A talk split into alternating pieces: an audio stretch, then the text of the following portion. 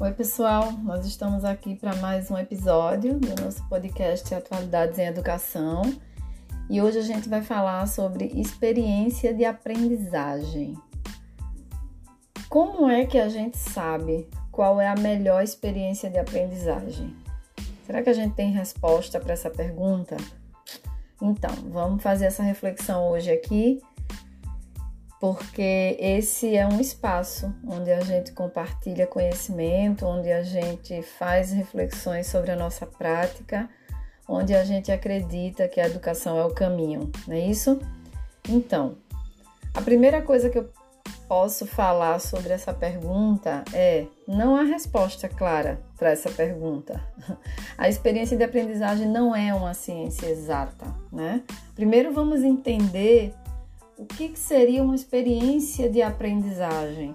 Na verdade, é, quando a gente vai em busca da literatura, a própria literatura ela vai chamar isso de aprendizagem experiencial. E isso vai ser considerado como um método pedagógico, né, que vai ter o objetivo de assimilar o conhecimento de forma empírica, ou seja, vai aprender com as experiências. E aí vai entrar várias estratégias né, no meio disso tudo, que é uma questão didática. Mas o método é um método experiencial, vamos pensar aqui, né? Aprendizagem experiencial. Ela vai partir do pressuposto de que é, não é uma simples exposição ou uma memorização da matéria que vai trazer um significado para o aprender, né? Só um decorar conteúdo específico para realizar uma prova. Não, ela vai quebrar esse paradigma né? E vai falar que o aluno ele precisa ver na prática o objeto do seu estudo, né? E, e tem essa, essa questão da superação do modelo de transmissão expositiva do conhecimento, né? Com conceitos abstratos, né? E aí ele vai trazer uma vivência de campo, vai priorizar uma vivência de campo para que essa aprendizagem ela seja mais significativa e completa para o estudante, tá? Então, esse conceito de Learning Experience vai trazer para a gente uma questão metodológica, né? Mas a gente sabe que quando a gente fala de experiência de aprendizagem, o termo é bem amplo. Aí né? a gente pode considerar é, que qualquer situação pode gerar aprendizagem, né? Por exemplo, o que, a gente está fazendo aqui agora? A gente está aprendendo, né? Então, o que você está fazendo agora me ouvindo pode sim ser associado a um momento de aprendizagem para você. Então, olha como esse conceito é amplo, né? Então, quando a gente fala de experiência de aprendizagem, vamos tentar separar um pouquinho esses dois conceitos, né? O que seria experiência? A experiência é um conhecimento das coisas pela prática ou pela observação, né? Que, que gera habilidades que são adquiridas pela prática. Já a aprendizagem é o processo de incorporação de novas informações na estrutura cognitiva. E aí ela pode se modificar, né, de acordo com algum conteúdo que já foi aprendido. E, e esse conteúdo já aprendido ele pode sofrer modificação, ele pode é, trazer outro significado, né? E também pode ser algo novo que vai começar a se estruturar cognitivamente. Então, a experiência de aprendizagem, ela é, a, é praticamente a mesma coisa de aprender fazendo, né? Botar a mão na massa. De fato, sentir o conteúdo de forma prática. Vamos pensar aqui assim, né? E aí, quais são os fundamentos? O que é que o que é que está por trás dessa ideia, né? De, de aprender fazendo, da experiência de aprendizagem? O que é que está por trás disso? A gente vai dizer aqui quatro coisas importantes. A primeira e de fato a mais, é, como que eu posso dizer, a mais clara de todas é aprender na prática, né? Essa é a, a grande questão. E aí é uma característica básica da aprendizagem experiencial e também é primordial para aplicar essa metodologia, né? Ele, o estudante ele tem que aprender na prática o conteúdo que está sendo construído com ele. Né? E isso não se abre mão para esse tipo de, de processo ensino-aprendizagem, tá? A segunda coisa é a mudança do papel do professor. Ora, o professor aqui já não é mais aquele que detém o conhecimento e que transmite esse conhecimento. A perspectiva docente aqui é outra. O professor, ele vai ser uma espécie de mediador, né? Ele não vai ser aquele que é, tem todo o conhecimento e, e, e vai trazer esse conhecimento para um aluno que não sabe. Muito pelo contrário, ele é apenas um facilitador nas experiências dos alunos, né?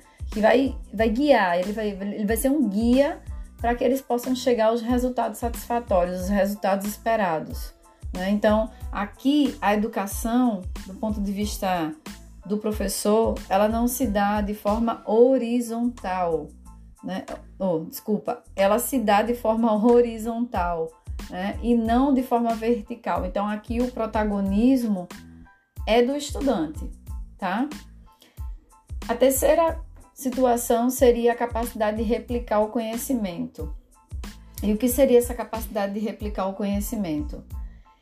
Por ela ser uma metodologia prática e ela prevê essa vivência do conhecimento pelo aluno, ela possibilita que esse aluno ele replique esse conhecimento, né? E aí, por experienciar, o aluno consegue construir, fundamentar esse conhecimento para si mesmo, né? Construir conceitos e fazer relações. Então ele consegue é, replicar esse conhecimento depois porque houve uma apreensão, né? E a, e a quarta coisa seria compreender os processos além de teorias e conceitos abstratos. Por quê? Porque estar em contato com o objeto de estudo faz com que o aluno possa ter um outro olhar. Quando ele faz a relação entre a teoria e a prática, ele consegue construir conceitos que ele só é, que só é possível porque ele está em contato com o objeto. Então ele não está recebendo conceitos, é, não estão sendo doados a ele é, conceitos. Ele está construindo esse conceito a partir da perspectiva teórica prática que ele está construindo no momento da aprendizagem dele ok? Existem quatro pontos que estão na estrutura da aprendizagem pela experiência. A primeira delas é o agir, porque é a própria experiência concreta. A segunda é a reflexão, porque é preciso observar esse objeto e refletir sobre ele. A conceitualização, que é justamente o que eu falei para vocês anteriormente, eu estou com a teoria e a prática, então eu construo esse conceito. E a aplicação, porque eu consigo, dentro de uma experiência ativa, de uma experimentação ativa, eu consigo é, de fato comprovar aquilo que eu estou construindo enquanto conceito, né? O que é que é importante deixar aqui para a gente refletir, né? Existem diversas estratégias que podem beneficiar o processo de ensino-aprendizagem e existem diversas estratégias de ensino que precisam também ser bem escolhidas, né? Nem toda estratégia cabe dentro de um contexto, mas algumas estratégias servem para diversos contextos. E a gente precisa é, entender, enquanto professor, que é necessário o desenvolvimento de algumas habilidades a partir do momento em que você vai aplicar determinadas estratégias. Então, é muito importante que quando essa decisão é tomada, a gente se debruce sobre como essa essa estratégia é aplicada para que ela seja de fato, é, ela traga de fato resultados, tá? Porque a experiência de aprendizagem, por exemplo, ela tem benefícios, mas ela precisa ser respeitada dentro da perspectiva que ela apresenta de aplicabilidade.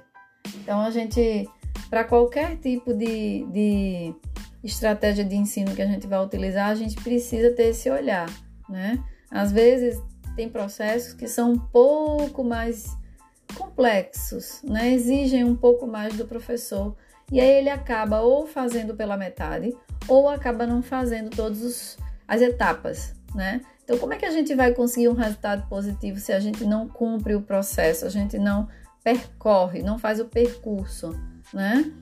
É, e mesmo fazendo o percurso, às vezes pode ser que o resultado não seja o esperado, mas é um resultado válido, né? Então a gente precisa também pensar sobre isso. A experiência de aprendizagem ela tem sim seus benefícios, tá? É, que são benefícios muito importantes e que são válidos, né? Desde que o processo seja feito de maneira correta. Um primeiro que eu elencaria aqui é a rapidez na aprendizagem, por causa das estratégias que se aplica dentro desse processo.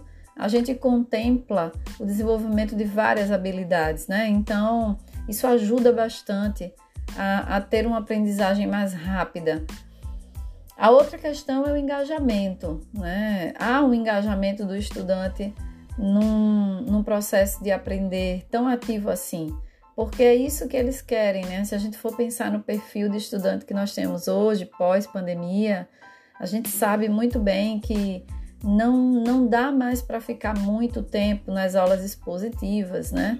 Não dá mais para ficar muito tempo apenas nos exercícios de fixação.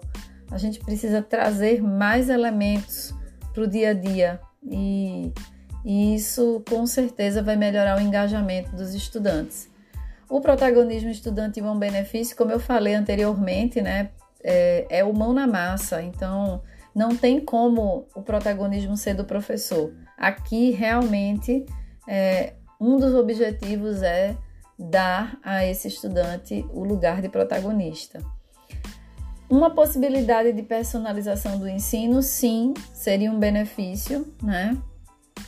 Porque essa, esse, essa personalização cai justamente na questão do, dos vários momentos, né? Das, das especificidades das etapas que os estudantes vão passando. Então, a minha experiência é, enquanto estudante nunca vai ser igual à do meu colega, né? Então, somos seres individuais, temos uma carga de experiência conosco e, e construímos outras experiências. Então, nunca vai ser da mesma forma, mesmo que nós passemos pela mesma situação e estejamos no mesmo contexto, tá?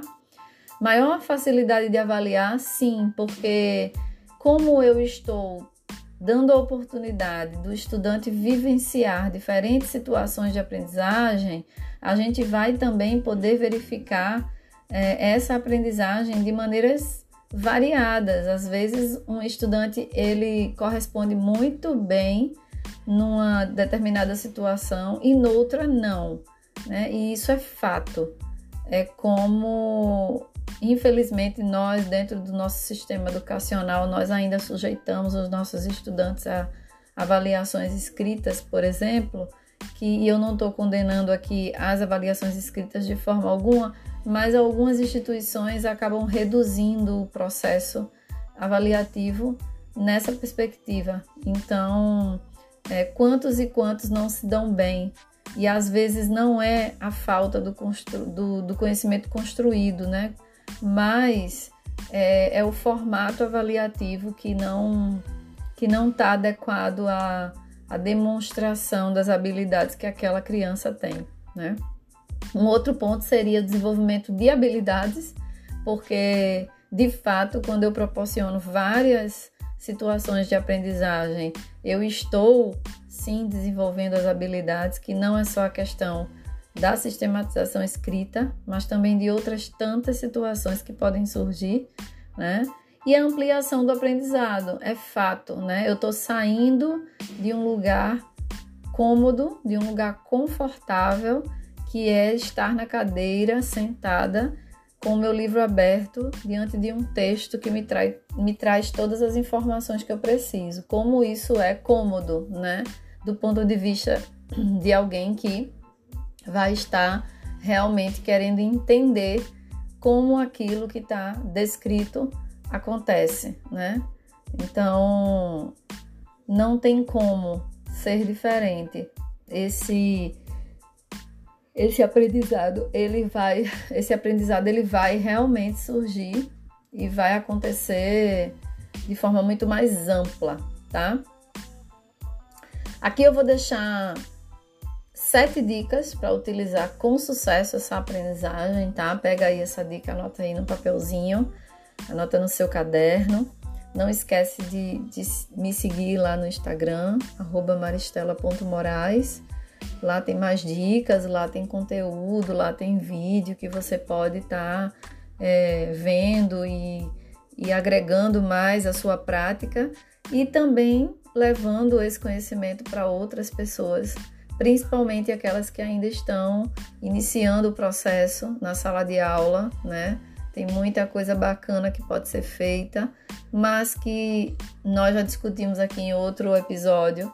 A academia, infelizmente, não nos prepara para determinadas é, realidades. Então, vale a pena dar uma olhadinha lá, que vai ser enriquecedor para a sua prática. Então, a primeira dica seria: experiências reais são sempre mais impactantes. Então, pensa, reflete. Quando você leva o seu estudante para experienciar algo, com certeza aquilo vai impactar ele, tá? E a gente não está falando só é, de estar fora dos muros da escola. Dentro do próprio ambiente, você pode encontrar lugares e situações onde você pode ofertar essa experiência real, tá? E que vai fazer com que o seu aluno, sua aluna, se torne é, um estudante mais impactado, né? Mais é, com vontade, com sede de buscar conhecimento. A segunda dica seria encoraje a participação. Vai ter muita gente que vai tentar se esquivar porque acha que não consegue, porque em determinado processo vai necessitar de algumas habilidades e alguns vão julgar que não tem, né? Então, assim, encoraje a participação dos estudantes, é muito importante fazer isso, tá? Assim, a terceira dica é complemente com materiais didáticos. Ninguém está dizendo aqui que não é para usar material, gente. Ninguém está dizendo que não é para usar, muito pelo contrário. Mas utilize de maneira é, conectada com aquilo que você está fazendo, né? A gente não pode usar determinado material porque acha bonitinho. Ele tem que fazer sentido no momento da aprendizagem, tá? Uma quarta dica é busque uma formação continuada. Então, é o que você está fazendo aqui, de certa forma, mas a gente sabe que esse conhecimento ainda está muito reduzido para o tamanho que ele é. Então, busque esse conhecimento, se aprofunde porque ele vai enriquecer mais ainda e fundamentar a sua prática, tá? A quinta coisinha, a quinta dica seria proponha autoavaliação. Como é um processo muito é, amplo, né, onde cada um vai desenvolver, é, se desenvolver dentro de um coletivo, mas individualmente, a gente precisa, é, querendo ou não, pensar nisso, né? É, cada um está se desenvolvendo de um jeito, então fazer uma autoavaliação é muito importante porque o aluno consegue perceber como que está sendo a atuação dele é, dentro do processo todo que é macro, né? Então, isso vale para o professor também, isso vale para a própria experiência, tá? A gente pode avaliar o processo, a gente pode avaliar os resultados, a gente pode avaliar é, o outro e também pode se avaliar dentro desse, disso tudo, né? Desse contexto. Então, criar essa dinâmica é muito importante, tá? Muito. Às vezes a gente percebe que não atuou mais porque não tinha determinada habilidade e tipo tava no lugar errado, né? Então é importante essa autoavaliação para que para que se perceba não apenas quando eu não contribuí, que é o que geralmente a, a autoavaliação ela meio que fica ali num, numa zona cinzenta, né? Como se eu tivesse o tempo todo que, que me criticar. A questão não é essa, tá? A questão é você entender qual foi o seu papel e se você estava no lugar certo, né? Ou poderia ter sido diferente se você estivesse em outro lugar. Então, a autoavaliação dentro da experiência, ela é muito válida, ok? Então, é isso. É, dá para fazer algumas reflexões aí bem bacanas com esse conteúdo que eu deixei bem enxutinho para vocês, bem resumidinho. É claro que ele tem muito mais questões para serem desenvolvidas, mas eu acho que por hora a gente consegue sim perceber um pouco na nossa prática se a gente se identifica com essa perspectiva, né, de experiência da aprendizagem, learning experience, e aí a gente vai aprofundando depois com mais algumas coisas, porque na verdade eu vou trazer futuramente para vocês aí algumas propostas para que a gente possa vivenciar um pouco nas nossas salas de aula justamente essa perspectiva de aprendizagem, de ensinagem, que é a experiência de aprendizagem. Ok, gente? Eu vou ficar por aqui. Não esquece de, de me seguir lá no, no Instagram arroba e logo mais a gente tá com, com novos episódios aí para vocês. Beijo!